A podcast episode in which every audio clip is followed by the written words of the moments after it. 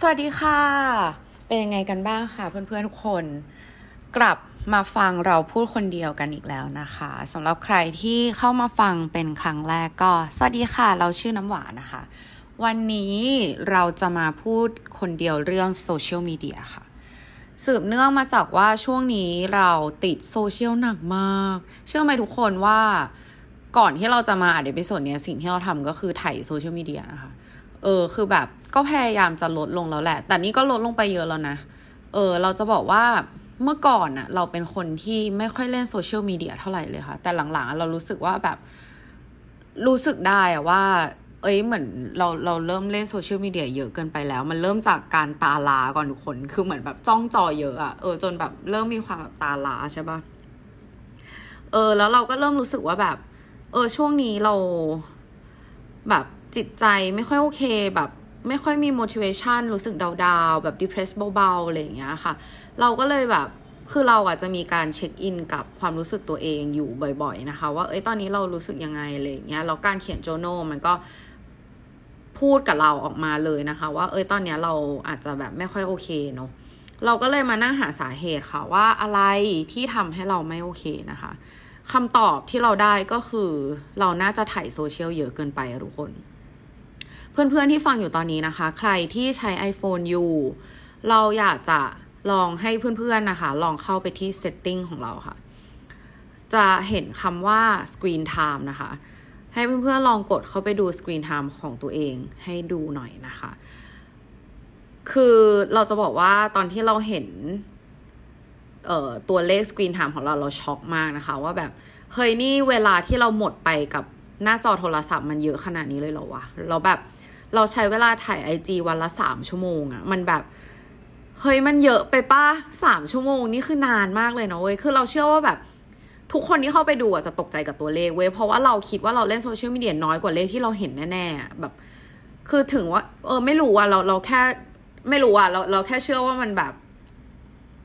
ไม่คิดว่าจะเยอะขนาดนี้เออ นั่นแหละ แล้วเราก็รู้สึกว่าเอ้ยถ้าเราเอาเอาเคี่ยวเวลาตรงเนี้ยแม่งไปทำอย่างอื่นนี่เราทำอะไรอย่างอื่นได้เยอะเลยเนาะ เออ เราจะบอกว่าโซเชียลมีเดียมันค่อนข้างมีผลกับ mental health เราโดยตรงเลยนะคะ คือเราเป็นคนชอบฟัง TED Talk ชอบแบบดู YouTube อะไรอย่างเงี้ยเนาะเกี่ยวกับแบบเรื่อง psychology อะไรเงี้ยพอตอนเนี้ยเราเริ่มรู้สึกว่า เออเราเราเริ่มมีปัญหาเกี่ยวกับเออโซเชียลมีเดียเราก็เลยไปดูนะคะ เหมือนแบบเท็ดทอที่เขาพูดเกี่ยวกับโซเชียลมีเดียเชื่อป่ะทุกคนว่าโซเชียลมีเดียมันแบบ มันทำมันมันทำให้สมองเราอะ addict เหมือนเวลาเราติดยาเลยรู้ปะเพราะว่าเหมือนการที่เราแบบเห็นคนมาดูสตอรี่เห็นคนมาไลค์เห็นคนแบบชื่นชอบเรา self-esteem เรามันเพิ่มขึ้นใช่ปะโดพามีนมันก็หลั่งโดพามีนก็คือแบบเป็น happy hormone อะมันก็หลั่งไว้เหมือนเวลาแบบคนที่เล่นยาแล้วแบบสิ่งเหล่านั้นอะมันมันหลั่งออกมา เพราะฉะนั้นเวลาที่เราไม่ได้เล่นหรือเวลาที่เราขาดเวลาที่เราไม่ได้ be on social media มันเลยทำให้เรารู้สึกว่าเราต้องการมันเว้ยแล้วเราจะบอกว่าสมองคนเราอะค่ะ เวลาที่เราเล่นโซเชียลมีเดียมันทำงานไม่เหมือนเวลาเราทำแอคทิวิตี้อื่นนะ คือเวลาที่เราเล่นโซเชียลมีเดียทุกคน สมองเรามันจะเอ่อเกิดสิ่งหนึ่งขึ้นที่เรียกว่า internal monologue นะคะ หรือว่าเขาเรียกว่าอะไรอะ เสียงในหัวนั่นแหละ เออ ซึ่งไม่ว่าเราจะรู้ตัวหรือไม่รู้ตัวก็ตามอะคือสิ่งเนี้ยมันเกิดขึ้นแล้วมันเป็นเรื่องธรรมชาตินะคะ คือเราจะยกตัวอย่างสมมุติว่า เรานั่งดูสตอรี่นั่งถ่ายสตอรี่อยู่ เราก็เห็นไอจีเพื่อนเราคนหนึ่งที่คนนี้แบบไปเที่ยวบ่อยมากเลยไปเที่ยวต่างประเทศอีกแหละ ในขณะที่เรานั่งถ่ายสตอรี่อยู่ในชุดนอนนะคะ ข้างหน้าเราก็อาจจะเปิดซีรีส์ที่เราดูมาแล้วเป็นสิบล้านรอบนะคะ ก็เปิดวนไปอย่างนั้น มือหนึ่งก็ถือโทรศัพท์อีก มองไปข้างๆ ก็เปิดคอมทิ้งไว้ทำงานไปด้วยอะไรอย่างเงี้ยเราเห็นไอจีเพื่อนคนนี้เห็นสตอรี่เพื่อนคนนี้ internal monologue ที่เกิดขึ้นในหัวเราก็คือ โอ้ยนางไปเที่ยวอีกแล้ววะแต่ละที่ที่ไปนี่คือแบบปังปังขนาดเลยชีวิตแม่งดีจังวะ แล้วทำไมกูต้องมานั่งทำงานในเวลาแบบนี้ด้วยวะ แม่งไม่ใช่เวลางานกูด้วยซ้ำ โอ้ยเราแบบนางได้ไปกินร้านนี้ด้วยอยากไปกินร้านนี้ต้องนานแล้วอะแต่ร้านนี้แม่งแพงมาก โอ้โหนะแล้วไหนใส่บิกินี่อีกเอวแม่งเล็กมากเลย คือถ้าชุดนี้กูใส่นี่แบบ คงไม่น่ารอด อะไรแบบเนี้ยนะคะ คือสิ่งที่เกิดขึ้นในหัวเราอะมันจะเป็นมันจะมันจะเป็นอะไรประมาณเนี้ย เออ คือเราจะบอกว่า ความคิดเหล่านี้นะคะ ไม่ใช่เรื่องผิด ไม่ใช่เรื่องไม่ดี แต่มันเป็นเรื่องธรรมชาติที่สมองเราอะ่ะ มันจะคอมเพลสิ่งที่เราเห็นกับสิ่งที่เราเป็น มันเป็นเรื่องธรรมชาตินะทุกคนคือมันไม่สามารถหยุดหรือไม่สามารถห้ามความคิดหรือว่า internal monologue หรือว่าสิ่งที่เราคิดในขณะที่เราไม่ได้รู้สึกตัวแบบเนี้ยได้ ซึ่งจริง ๆ แล้วอะสิ่งที่เราเห็นในโซเชียลมีเดียมันอาจจะไม่ใช่ความจริงก็ได้ทุกคน คือเอาตามหลักความเป็นจริงเนาะเวลาเราหยิบมือถือมาจะถ่ายรูปหรือถ่ายอะไรสักอย่างหนึ่งอะเราก็ถ่ายโมเมนต์ที่มันดีที่สุดปะเออคือแบบ มันต้องเป็นอะไรที่เราอยากจะ capture เก็บไว้อะไรที่มันไม่ดีใครเขาจะแบบอยากถ่ายเก็บไว้อะนึกออกปะอาจจะมีบ้างแบบถ่ายตลกตลกเก็บไว้อะไรอย่างเงี้ยแต่แบบมันก็คือเรื่องแบบต่อให้เป็นเรื่องเหี้ยก็ต้องเป็นเรื่องเหี้ยที่ดีที่สุดอะ เข้าใจว่าเราถึงจะถ่ายเก็บไว้ เอาตรงๆนะแบบ คือเราเองก็เป็นคนที่ถ่ายสตอรี่หลาย take นะ กว่าจะลงสตอรี่อันนึง สมมุติว่าเราไปเราไปดูดีเจอย่างเงี้ย เราก็จะถ่ายวิดีโอเก็บไว้ แบบเฮ้ยเพลงนี้เราชอบถ่ายเก็บไว้ แล้วก็เจอเพลงที่เราถ่ายเก็บไว้ แล้วเราก็มาเลือกอันที่เราชอบที่สุด มุมที่สวยที่สุด เพลงที่ดีที่สุด ลงสตอรี่หนึ่งอันนะคะ นี่คือธรรมชาติของคนเว้ย แล้วเราจะบอกว่า นอกจากเราเลือกโมเมนต์ที่ดีที่สุดอะเรายังต้องเลือกสิ่งที่ดีที่สุดใน moment นั้นมาโพสต์อีกอะนึกออกปะคือ แปลว่า แปลว่าเหตุการณ์ที่มันเกิดขึ้นจริงนะตอนนั้นนะมันอาจจะไม่ใช่สิ่งที่เราเห็นในโซเชียลก็ได้ สมมุติว่าเราถ่ายสตอรี่เราไปเราไปงานคอนเสิร์ต ในความเป็นจริงอาจจะแบบเราอาจจะไม่มีความสุขเลย เพราะว่ามันร้อนมากคนเยอะมากหายใจไม่ออก สิ่งที่เราทำได้อย่างเดียวก็คือเราชูมือถือขึ้นไปสูงที่สุด เพื่อที่เราจะเห็นสิ่งที่เกิดขึ้นบนเวที แต่ว่าภาพที่ออกมาในสตอรี่ดันเป็นมุมที่แบบโคตรสวย อะไรอย่างเงี้ยทุกคนนึกออกปะกับอีกตัวอย่างหนึ่งที่แบบเราเราอยากจะพูดนะคะ สมมุติว่าเราไปเที่ยวทะเลกับเพื่อน แล้วก็อะมึงไปดูพระอาทิตย์ตกกัน แล้วแบบ sunset สวยมาก แน่นอนทุกคนต้องหยิบโทรศัพท์ขึ้นมาถ่ายรูป แต่ว่าสิ่งที่คนจะสังเกตได้ทุกคนมันจะมีการถ่ายรูปแบบนี้แบบที่หนึ่งก็คือ ถ่ายรูปซันเซ็ตแล้วก็มึงถ่ายรูปให้กูหน่อย ถ่ายถ่ายถ่ายเอ้ยถ่ายรูปด้วยการเซลฟี่จบเสร็จ เก็บมือถือนั่งนะคะ enjoy ใช้ชีวิตตรงหน้าดื่มด่ำกับ แสงอาทิตย์ที่กำลังจะรับขอบฟ้าแบบจิบน้ำมะพร้าวอะไรตอนนี้อะไรกันไปนะคะ กับแบบที่สองก็คือถ่ายวนอยู่นั่นแหละถ่าย แบบมันไม่ได้ก็จะเอาให้มันได้อะเออ ถ่ายไปร้อยรูปนะคะ พอถ่ายเสร็จก็เลือกรูปเลย เลือกรูปเลยตอนนั้น พอเลือกรูปเสร็จอะปรับสี ปรับสีปรับสี ปรับสีเสร็จ อะดึงเหนียงนิดนึง ดึงพุงนิดนึง ปรับ skin tone ยืดขาหน่อย ใส่ฟิลเตอร์นะคะ เอามาลองเรียง feed ซิเรียงได้ไหม ถ้าลงอันนี้ได้เลย อะโพสต์โพสต์เสร็จแล้วไง รอไลค์นั่ง refresh refresh ไป เงยหน้าขึ้นมาอีกทีพระอาทิตย์ไม่อยู่แล้วค่ะ เออ คือเหมือนเรารู้สึกว่ามันทำให้เราพลาดในการที่เราจะ enjoy moment ตรงนั้นไปนะคะ คือสองแบบเนี้ยมันได้รูปเหมือนกัน แต่ว่าเราแค่รู้สึกว่า เฮ้ย โอเค เรา เรา enjoy moment ด้วย แต่เราก็มีรูปเก็บไว้ ถ้าเราอยากโพสต์เราก็ค่อยไปเลือกโพสต์ตอนหลังดีกว่าแบบว่า เฮ้ย moment นะตอนนี้มันกำลัง happening มันกำลังเกิดขึ้น แล้วเราเอาเวลามัวแต่แบบ มาอยู่โฟกัสอยู่อยู่แต่หน้าจอมือถือเราทุกคน เรารู้สึกว่าโซเชียลมีเดียมันทำให้เราพลาดที่จะ live in the moment เพราะเราเชื่อว่าแบบรวมทั้งตัวเราอะเออเหมือนหลาย ๆ ครั้งเวลาถ่าย วิดีโอเก็บไว้หรืออะไรคิดคิดว่าเอ้ยเดี๋ยวเดี๋ยวกูถ่ายเก็บไว้จะได้กลับไปดู คือเราแทบจะไม่ได้กลับไปดูหรอกเหมือนแบบ ไปดูคอนเสิร์ตถ่ายวิดีโอแบบ เพลงนี้ทั้งเพลงเลยสามนาทีเขาร้องสด ถามว่าเอาจริง ๆ ได้ดูปะมันไม่ได้ดูเว้ยเออแล้วมันทำให้เหมือนเราพลาดที่จะแบบ live in the moment นะคือสำหรับเราตอนเนี้ยเราก็จะแค่เหมือนแบบถ่ายเก็บไว้แวบๆเอาไว้แบบวันหนึ่งถ้าเอ้ยเรานึกถึงเราอยากกลับมาดูอะ เราเปิดมาเราได้เจออะไรที่แบบ เอ้ย โชคดีนะกูถ่ายเก็บไว้ เพราะจริง ๆอะเราอะเป็นคน live in the moment เกินไปจนบางทีเราแบบไม่ได้ถ่ายรูปเลย ไม่ได้ถ่ายวิดีโอเลยแบบแอบเสียดายอย่างตอนเราไปนิวยอร์กคือเราแบบ enjoy มาก แทบไม่มีรูปเลยจ้าแบบไม่มีรูปวิดีโอเลยเพราะว่า enjoy การใช้ชีวิตมากนะคะ เราก็แอบเสียดายนิดนึงที่เออแบบไม่ไม่ได้ไม่ได้ถ่ายอะไรเก็บไว้ คือไหนๆก็พูดถึงเรื่องการลงรูปนะคะ เราเราเราจะบอกว่าเราเป็นคนหนึ่งที่เวลาจะลงรูปทีหนึ่งเรื่องรูปนั้นมาก เมื่อก่อนนะ ตอนนี้ไม่เป็นละ เมื่อก่อนกว่าจะเลือกรูปทีหนึ่งนะคะ ก็ถ่ายมาเสร็จใช่ไหมเราก็จะมีเอ่อคัดออกมาเหลือประมาณสามรูป เป็นสามรูปที่ไม่ใช่สามรูปที่เราชอบที่สุดนะ รูปหนึ่งเป็นรูปที่เราชอบที่สุด อีกรูปหนึ่งเป็นรูปที่เพื่อนเราบอกว่า เอ้ย รูปนี้มึงสวย รูปที่สามก็คือรูปที่เราคิดว่าคนจะชอบ รูปที่เราชอบ รูปที่เพื่อนชอบ และรูปที่คนคิดคิดว่าคนจะชอบ ถามว่าส่วนใหญ่เวลาเราลงรูปเราลงแบบไหน either เพื่อนรูปที่เพื่อนชอบ หรือรูปที่เราคิดว่าคนจะชอบ เราไม่เมื่อก่อนเราแทบจะแบบ เอ้ย รูปนี้เราชอบแต่เรารู้สึกว่า อืมคงไม่มีคนมาไลค์เดี๋ยวเอาอีกรูปหนึ่งลงดีกว่า พอเลือกเสร็จแต่งรูป แต่งรูปเสร็จยังไม่โพสต์นะ ยังโพสต์ไม่ได้เพราะอะไรยังไม่ถึงเวลาค่ะ ต้องรอเวลาก่อน รอเวลาให้แบบเป็น peak time ลงรูปไป ลงรูปเสร็จรอ รอไลค์รอไลค์มีคนมาคอมเมนต์ไหมอะ พอเวลาผ่านไปนะคะ เข้ามาดูใหม่ เฮ้ยรูปเนี้ย กูว่ากูสวยกว่ารูปที่แล้วอีกแต่ทำไมคนไลค์น้อยจังวะ เราก็เริ่มมีคำถามกับตัวเองแล้วว่าแบบเฮ้ยมุมนี้กูก็สวยออกวิวก็ดีแล้วทำไมคนแม่งไม่มาไลค์รูปเรา จากรูปที่เราแบบ เหมือนคิดมาแล้วอะว่าแบบเฮ้ยรูปนี้ดี รูปเนี้ยคนต้องชอบ แต่ลงไปแล้วคนไม่ชอบ เราก็มา question ตัวเองว่าเอ้าแล้วกูไม่ดีตรงไหนวะแล้วสุดท้ายเป็นไงคะ พอไลค์น้อย เราก็ลบรูปนั้นทิ้ง คือทุกคนฟังอย่างเงี้ยเรารู้สึกว่ามัน toxic ปะเออเราเราก็รู้สึกว่ามัน toxic นะ แล้วเนี่ยก็คือ internal monologue ที่เกิดขึ้นในหัวเรา เวลาเราจะโพสต์รูปหรือว่าจะโพสต์อะไรลงโซเชียลมีเดียต่าง ๆ นะคะ เรานอกจากโซเชียลมีเดียทุกคน มือถือเราเนี่ยโมบายโฟนอะเราก็รู้สึกว่ามันก็ทำให้คนเราอะมี in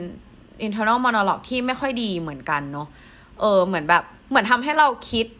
คุยกับตัวเองมากเกินความจำเป็นอะคือนึกย้อนเวลากลับไปนะคะ สมัยที่เรายังแบบใช้โทรศัพท์บ้านกันอย่างเงี้ยเออเกิดทันกันไหมคะทุกคน เราหวังว่าทุกคนน่าจะบอกว่าอายุไล่เรียกกับเราเนอะคือแบบขอเสียงยุค เออเก้าศูนย์ได้ไหมคะทุกคน เออ คือเราจะบอกว่าเรา appreciate เทคโนโลยีนะคะ แต่เราก็คือแบบคิดถึงความอนาล็อกของยุคนั้นมาก คืออยากมีฟิลแบบกลับไปอยู่ในในในยุคนั้นอะที่เหมือนแบบเวลาโทรศัพท์บ้านดัง แล้วเราก็แบบวิ่งไปรับสายนะคะ โดยที่เรายังไม่รู้เลยนะว่าปลายสายคือใครแบบ เอ๊ะจะใช่คนที่เรารออยู่ไหมแบบสายนี้จะใช่ของเราหรือเปล่า หรือเขาจริง ๆ แล้วโทรมาหาแม่ เออแบบ คือมันก็คงตื่นเต้นดีอะที่เราแบบเคยรับโทรศัพท์แต่ไม่รู้ว่าตรงนั้นคือใครเขาโทรมาหาเราหรือเปล่าอะไรอย่างเงี้ยเออ แต่ว่าทุกวันเนี้ย ทุกคนแทนที่มันจะเป็นความตื่นเต้นนั้นนะเวลาโทรศัพท์มันดังขึ้นมา แล้วเราเห็นชื่อ คือ the conversation is already started in your head แบบเห็นชื่อมาปุ๊บ เอาและอีนี่โทรมาหากูอีกแล้ว ชวนกูกินเหล้าแน่เลยค่ะ บอกไปแล้วไงว่าไม่ออกไม่ออกคุยไลน์กันไปแล้ว หรือแบบเฮ้ยแม่โทรมาเวลานี้แปลกมากเลยอะเป็นไรปะวะ โอ้ยอีนี่โทรมาตามงานกูอีกแล้ว ยังไม่ถึงวันส่งงานเลย อะไรแบบนี้นะคะ นี่คือสิ่งก่อนที่เราจะกดรับสายอะเราคิดในหัวไปแล้วอะแบบเนกาทีฟตอเนกาทีฟทอล์กไปแล้วว่าแบบอ๋อยอย่างนี้อีกแล้ว หรือว่าแบบ เอ้ยอะไรอะไรจะเกิดอะไรขึ้นอะไรอย่างเงี้ย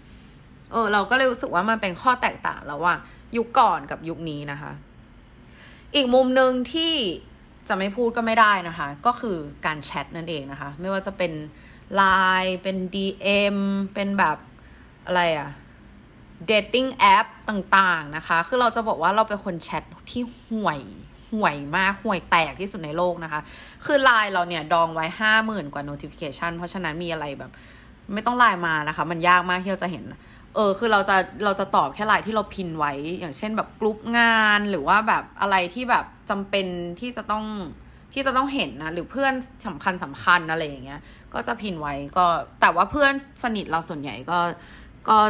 ก็จะรู้กันดีนะคะ ว่าเราแบบไม่ค่อยอ่านไลน์แล้วก็ไม่ค่อยตอบไลน์เนาะส่วนใหญ่เวลาเพื่อนมีอะไรก็จะโทรหาเรานะคะ เพราะเราเป็นคนแบบเราพิมพ์ไม่เก่งอะ่ะเออมึงมีอะไรมึงโทรมา คือถ้าไม่โทรมาโทรมาไม่รับก็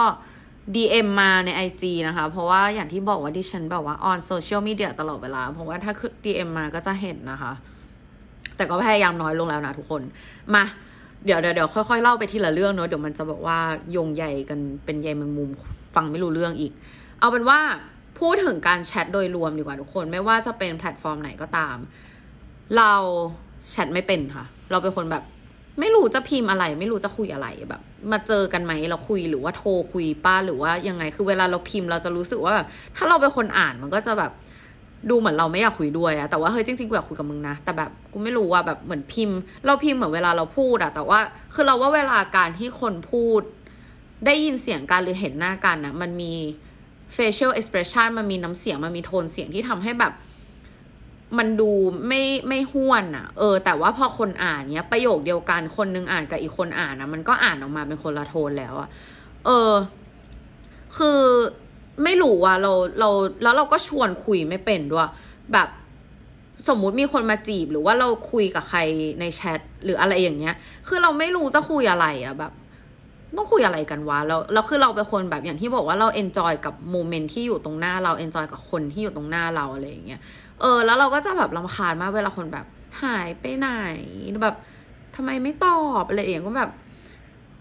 ไม่รู้อะเหมือนบางทีเออเราเราเราว่าอันนี้อาจจะเป็นข้อเสียของเราด้วยด้วยซ้ำมั้งในการที่เราแบบ เออบางทีเราเลือกที่จะ ignore message ไปเลย เพราะเราแบบแค่ขี้เกียจขี้เกียจดิวกับกับอะไรตรงนั้น เราอยากดิวกับอะไรที่มันอยู่ตรงหน้าเรามากกว่า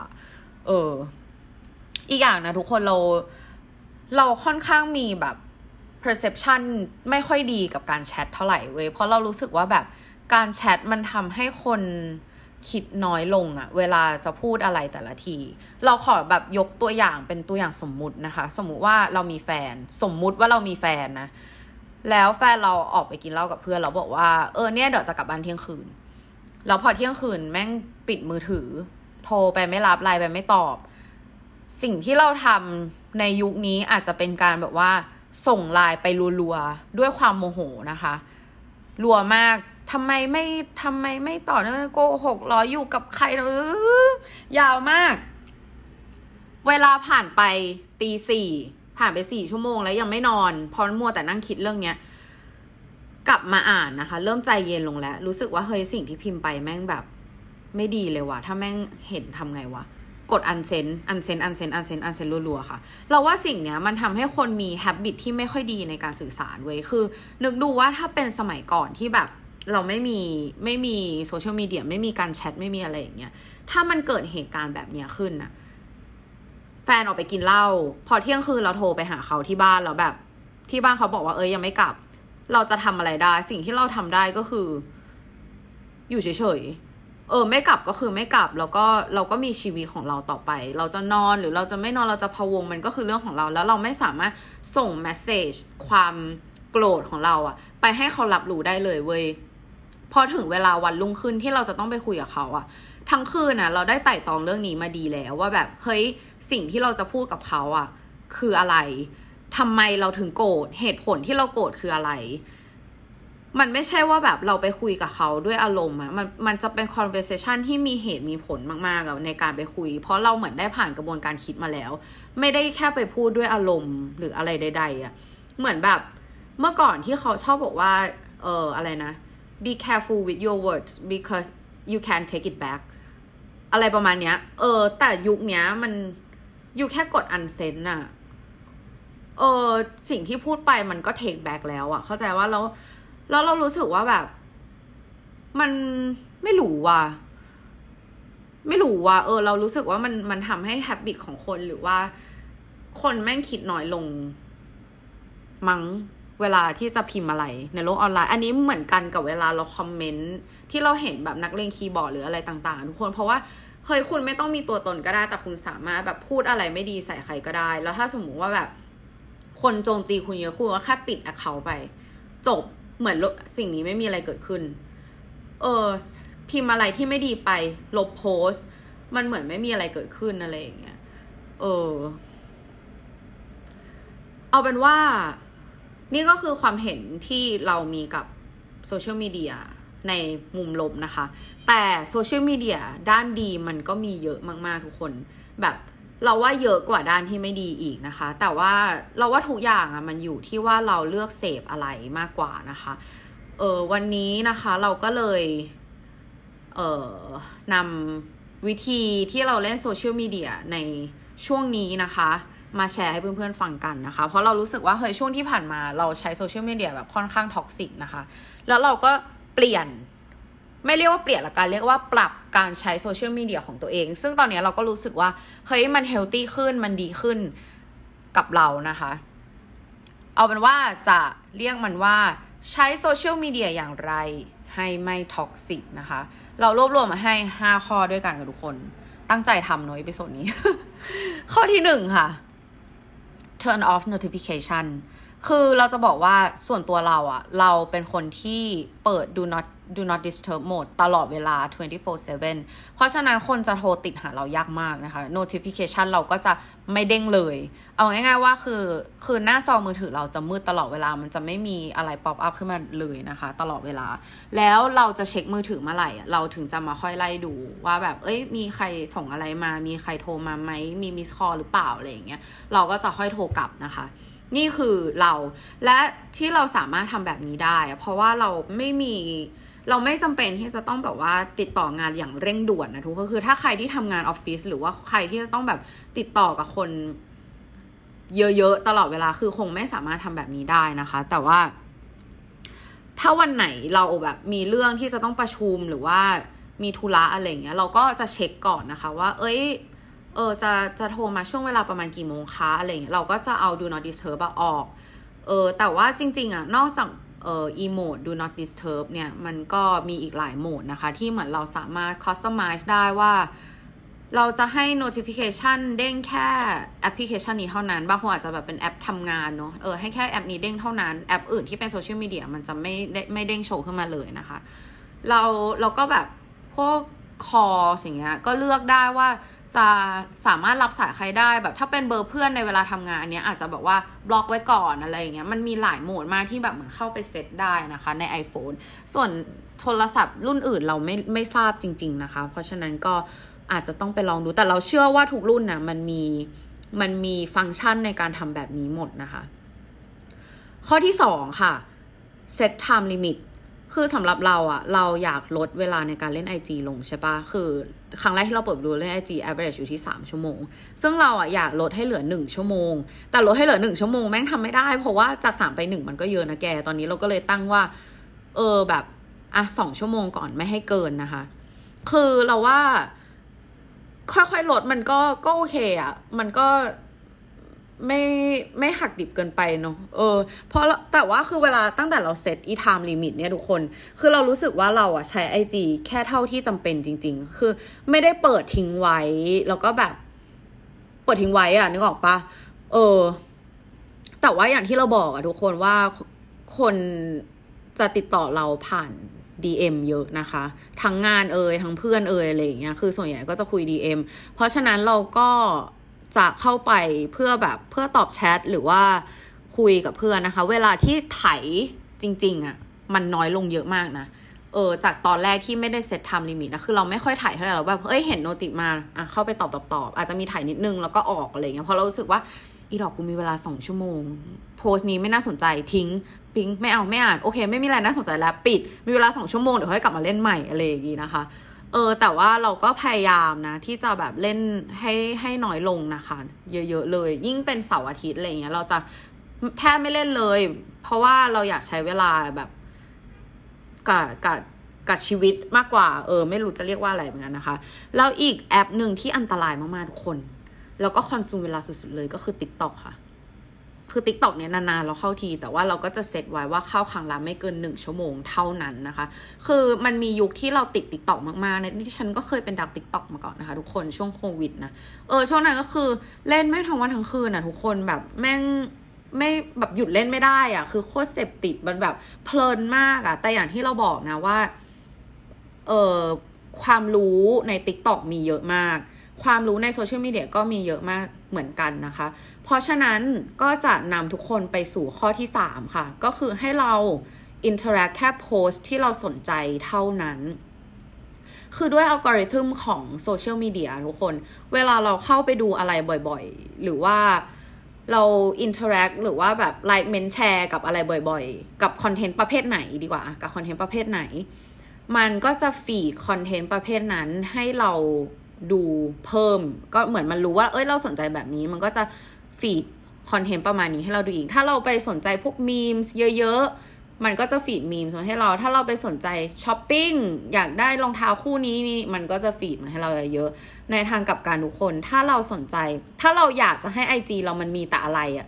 เราก็เข้าไปดูอย่างนั้น คือสิ่งที่เราทำในช่วงที่ผ่านมา คือเราแบบอยากได้คอนเทนต์แบบไหน เราไปหาก่อนว่าโอเค account ไหนที่เขา feed คอนเทนต์แบบนั้น แล้วเราก็เข้าไป account นั้นใช่ปะ ไปแบบไลค์โพสต์หรือว่า save วิดีโอแบบกด save ไว้อะไรอย่างเงี้ยสักสองสามอัน แล้วสักพักมันก็จะเริ่มขึ้นคอนเทนต์ที่เป็นคอนเทนต์สไตล์แบบที่เราชอบขึ้นมา แล้วเราก็จะไปเจอแบบ content creator คนอื่น ๆ อีกที่ทำคอนเทนต์สไตล์เดียวกันอะไรอย่างเงี้ยเออซึ่งแบบคอนเทนต์สไตล์ที่เราชอบมันคือ heart warming แบบพวกแบบ motivation workout ดีเจเพลงแมวอะไรอย่างเงี้ยทุกคน คือเราก็จะแบบไปสนใจแต่เรื่องอย่างนั้น ส่วนอะไรที่มันแบบ รู้สึกว่ามัน toxic รู้สึกว่า แบบไม่ไม่เป็นสิ่งที่เราควรหลีกเลี่ยงในช่วงนี้อะเราก็เลื่อนผ่านมันไปค่ะทุกคนอย่าไปสนใจ อย่าไป interact กับมันต่อให้เป็นเพื่อนเราโพสต์คอนเทนต์สไตล์ที่เรารู้สึกว่าเฮ้ยช่วงเนี้ยฉันไม่อยากเสพคอนเทนต์ประเภทนี้ ก็ไม่ต้องไปไลค์ก็เลื่อนผ่านไปเลยนะคะ เหมือนเดิมค่ะทุกคน ถ้าเราเลื่อนผ่านมันไม่ได้ สิ่งที่เราควรจะทำนะคะ ก็ดึงมาถึงข้อที่สี่ข้อที่สี่ก็คือการ unfollow พวก account ที่ toxic ต่างๆนะคะ คือเราจะบอกว่าข้อเนี้ยทำเราเปลี่ยนเปลี่ยนชีวิตเรามากเว้ย คือเราก่อนหน้านี้เราก็เหมือน follow คนเยอะมากอะ่ะ เหมือนเล่นไอจีมานานแล้วเนอะเออ มันก็มีตั้งแต่แบบเริ่มตั้งแต่ account ที่เรา follow ตั้งแต่เริ่มเล่น IG จนมาถึงปัจจุบันคือมันก็นานแล้วนะคะ ทุกวันเนี้ยถ้าเรากดไปที่หน้าโปรไฟล์เรา แล้วก็ไปกดตรง following อะค่ะ คนที่เรา follow อยู่อะคือมันจะขึ้นมาข้างบนเลยว่าแบบ account ไหนที่เราไม่ได้ interact ด้วยมาเป็นเวลานานแล้วอะเออเราก็จะสามารถแบบ unfollow account ที่เราไม่ได้ interact ด้วยอะได้เลยนะคะ คือถ้าเราไม่ไม่ไปยุ่งกับ account พวกนั้นนานๆนะก็แปลว่าเราคงไม่ได้สนใจมันแล้วแหละนึกออกปะก็ unfollow อะไรเหล่านั้นไปนะคะ กับคอนเทนต์อีก เอ้ยไม่ใช่คอนเทนต์กับ account อีกประเภทหนึ่งที่เรา unfollow ไปหมดเลยนะคะ ก็คือดาราเซเลบเพราะเรารู้สึกว่ามันไม่ใช่คอนเทนต์ที่เราต้องการจะเสพบนโลกออนไลน์ทุกคน คืออย่างที่เราบอกเรื่องสมองอะเนาะว่าแบบคือสมองเรามันทำหน้าที่ compareชีวิตเรากับแบบสิ่งที่เราเห็นตลอดเวลา เพราะฉะนั้นเวลาเราเห็นดาราเซเลบที่ชีวิตดีมากๆ หรือแบบ everything is so perfect แบบ มันมันเลี่ยงไม่ได้อะสมองเรา มันมันไม่สามารถไม่คอมเพลได้ทุกคน มันเป็นเรื่องธรรมชาติ เราก็เลยเรียกเลือกที่จะตัดไฟตั้งแต่ต้นลมนะคะ ก็คือ unfollow ไปเลย บางทีแบบบางคนที่เขามีให้ value กับสิ่งสิ่งหนึ่งไม่เหมือนเราอย่างเงี้ย เราก็รู้สึกว่าเฮ้ยถ้าเราเสพสิ่งนี้มากๆ เรากลัวว่า belief เราจะเปลี่ยน เราก็จะ unfollow เหมือนกัน เช่น เรารู้สึกว่า เออความสวยอย่างเงี้ย ไม่จำเป็นต้อง perfect คือทุกคนสวยในแบบของตัวเองนะคะ แล้วถ้าสมมติว่าใครแบบนำเสนอความสวยที่มันแบบเขาเรียกว่าอะไรอะเป็นสเตอริโอไทป์มาก ๆ อะไรเงี้ย เราก็จะรู้สึกว่า เอยเราแบบ ไม่ได้แอนตี้นะ แต่เราไม่อยากเสพอะเออ เราไม่อยากเสพคอนเทนต์ประเภทนี้นะคะ สิ่งที่ทำก็ unfollow แต่มันก็จะมีอีก factor หนึ่งที่เข้ามาว่าถ้าคอนเทนต์ประเภทที่เราไม่อยากเสพ เป็นคอนเทนต์ที่มาจากเพื่อนของเราเราจะทำยังไงนะคะคำตอบก็คือ mute โพสต์ค่ะ คือเราสามารถซ่อนโพสต์ mute โพสต์แบบไม่ให้มันโชว์ขึ้นมาบนหน้าฟีดเราได้ คือเราจะเตือนทุกคนไว้อย่างหนึ่งนะทุกคนว่าเราควรพึงระลึกไว้ว่าเรามีสิทธิ์ในโซเชียลมีเดียของเรา เรามีสิทธิ์ในการเลือกให้อะไรขึ้นหรือไม่ขึ้น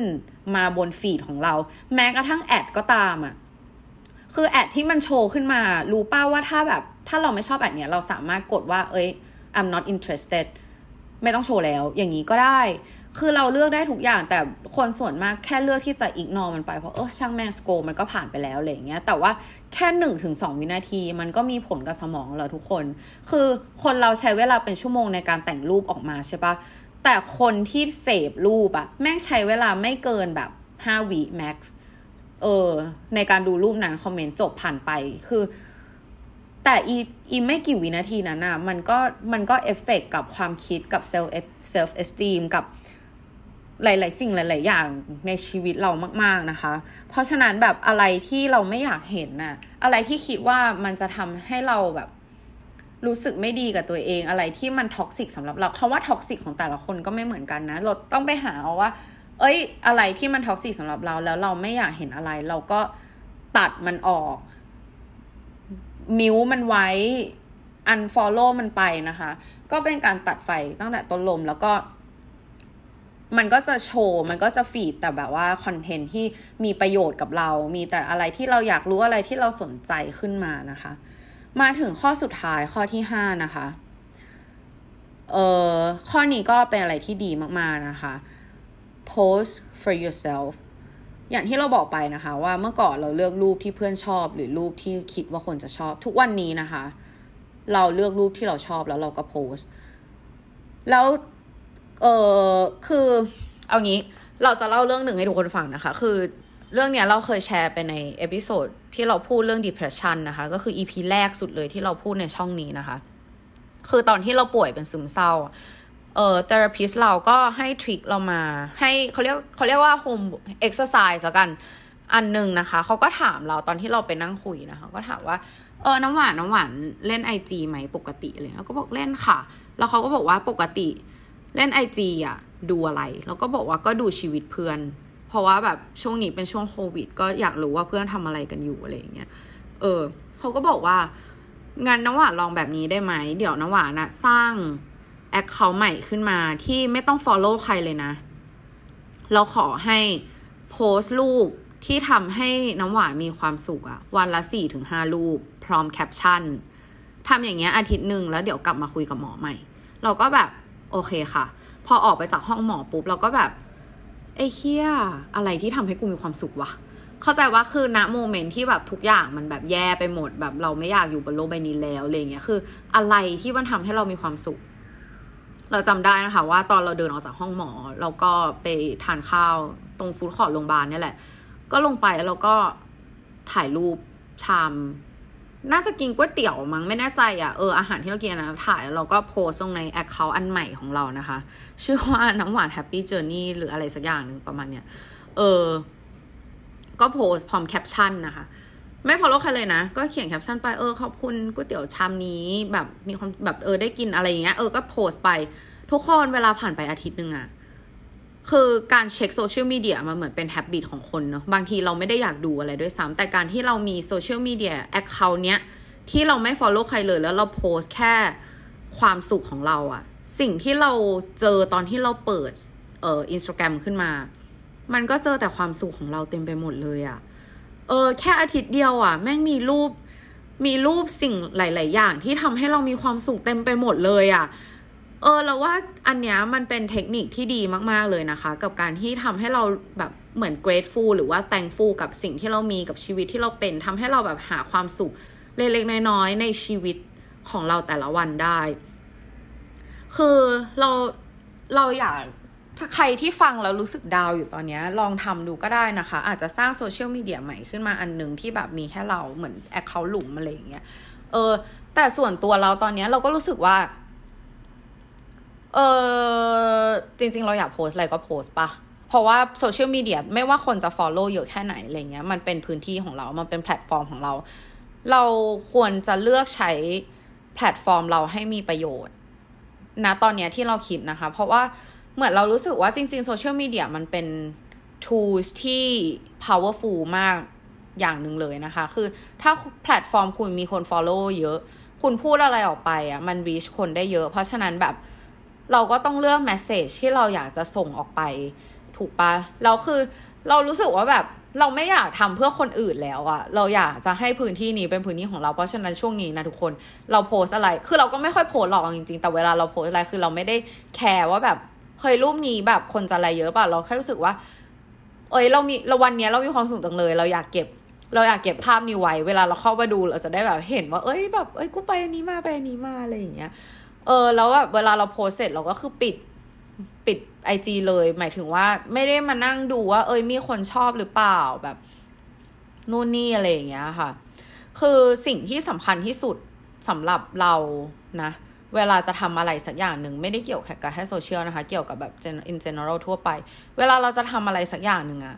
เราต้องมั่นใจว่าสิ่งนั้นน่ะสามารถให้ความสุขกับเราได้ เพราะฉะนั้นแบบการโพสต์โซเชียลมีเดียก็เหมือนกันคือ เรารู้สึกว่าอย่าไปแคร์ที่ตัวเลขอย่าไปแคร์จำนวนไลค์นะคะเพราะว่าแบบ the number of like is not equal your self esteem อะคือมันไม่ได้แปลว่าไลค์เยอะ คนแปลว่าไม่ได้แปลไม่ได้แปลว่าไลค์เยอะ แปลว่าคนชอบเราเยอะ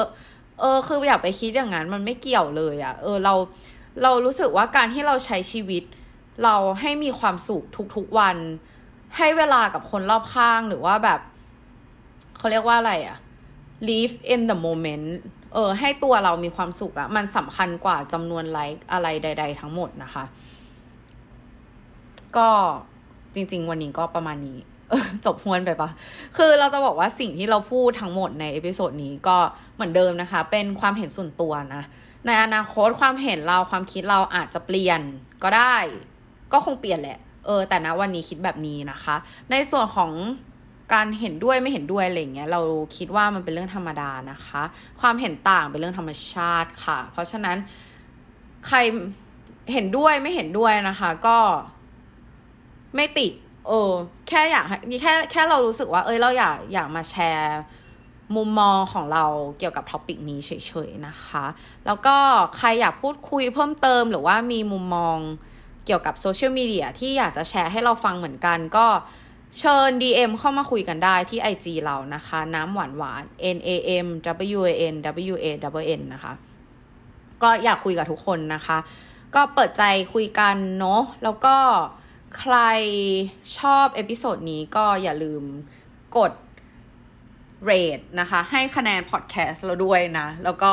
จะแชร์ให้เพื่อนๆฟังหรืออะไรใด ๆ ก็ขอขอบคุณเป็นอย่างยิ่งนะคะ ที่เข้ามาฟังเราในวันนี้ ไว้เจอกันใน episode ต่อไปค่ะ ขอให้ทุกคนใช้โซเชียลอย่างมีสตินะคะ แล้วก็หวังว่า episode นี้จะมีประโยชน์ bye